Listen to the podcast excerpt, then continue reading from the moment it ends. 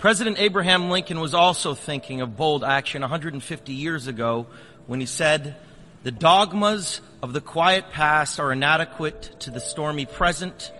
As our case is new, so we must think anew and act anew. We must disenthrall ourselves, and then we shall save our country.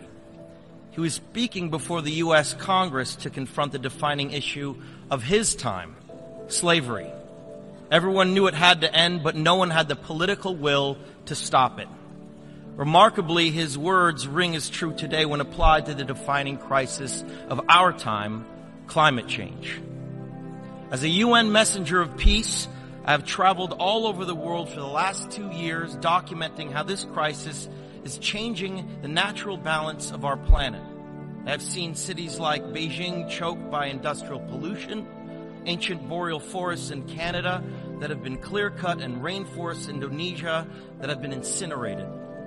In India, I met farmers whose crops have been literally washed away by historic flooding. In America, I have witnessed unprecedented droughts in California and sea level rise flooding the streets of Miami.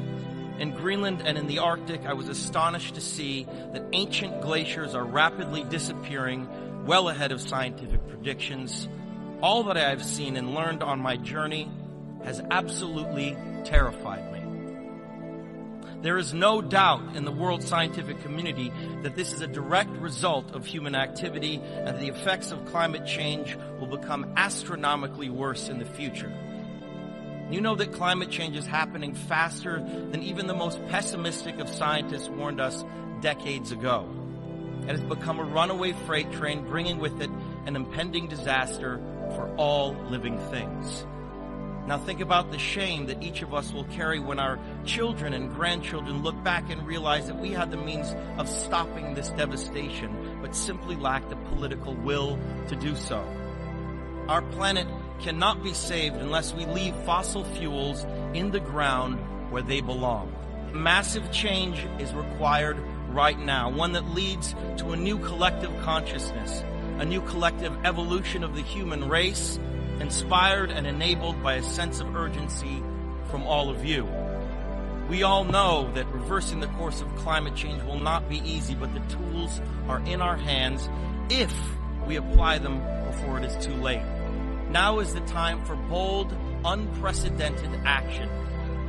It is time to ask each other, which side of history will you be on?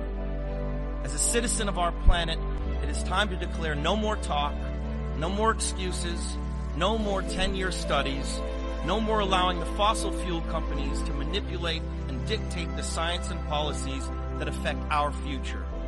Lincoln's words still resonate to all of us here today.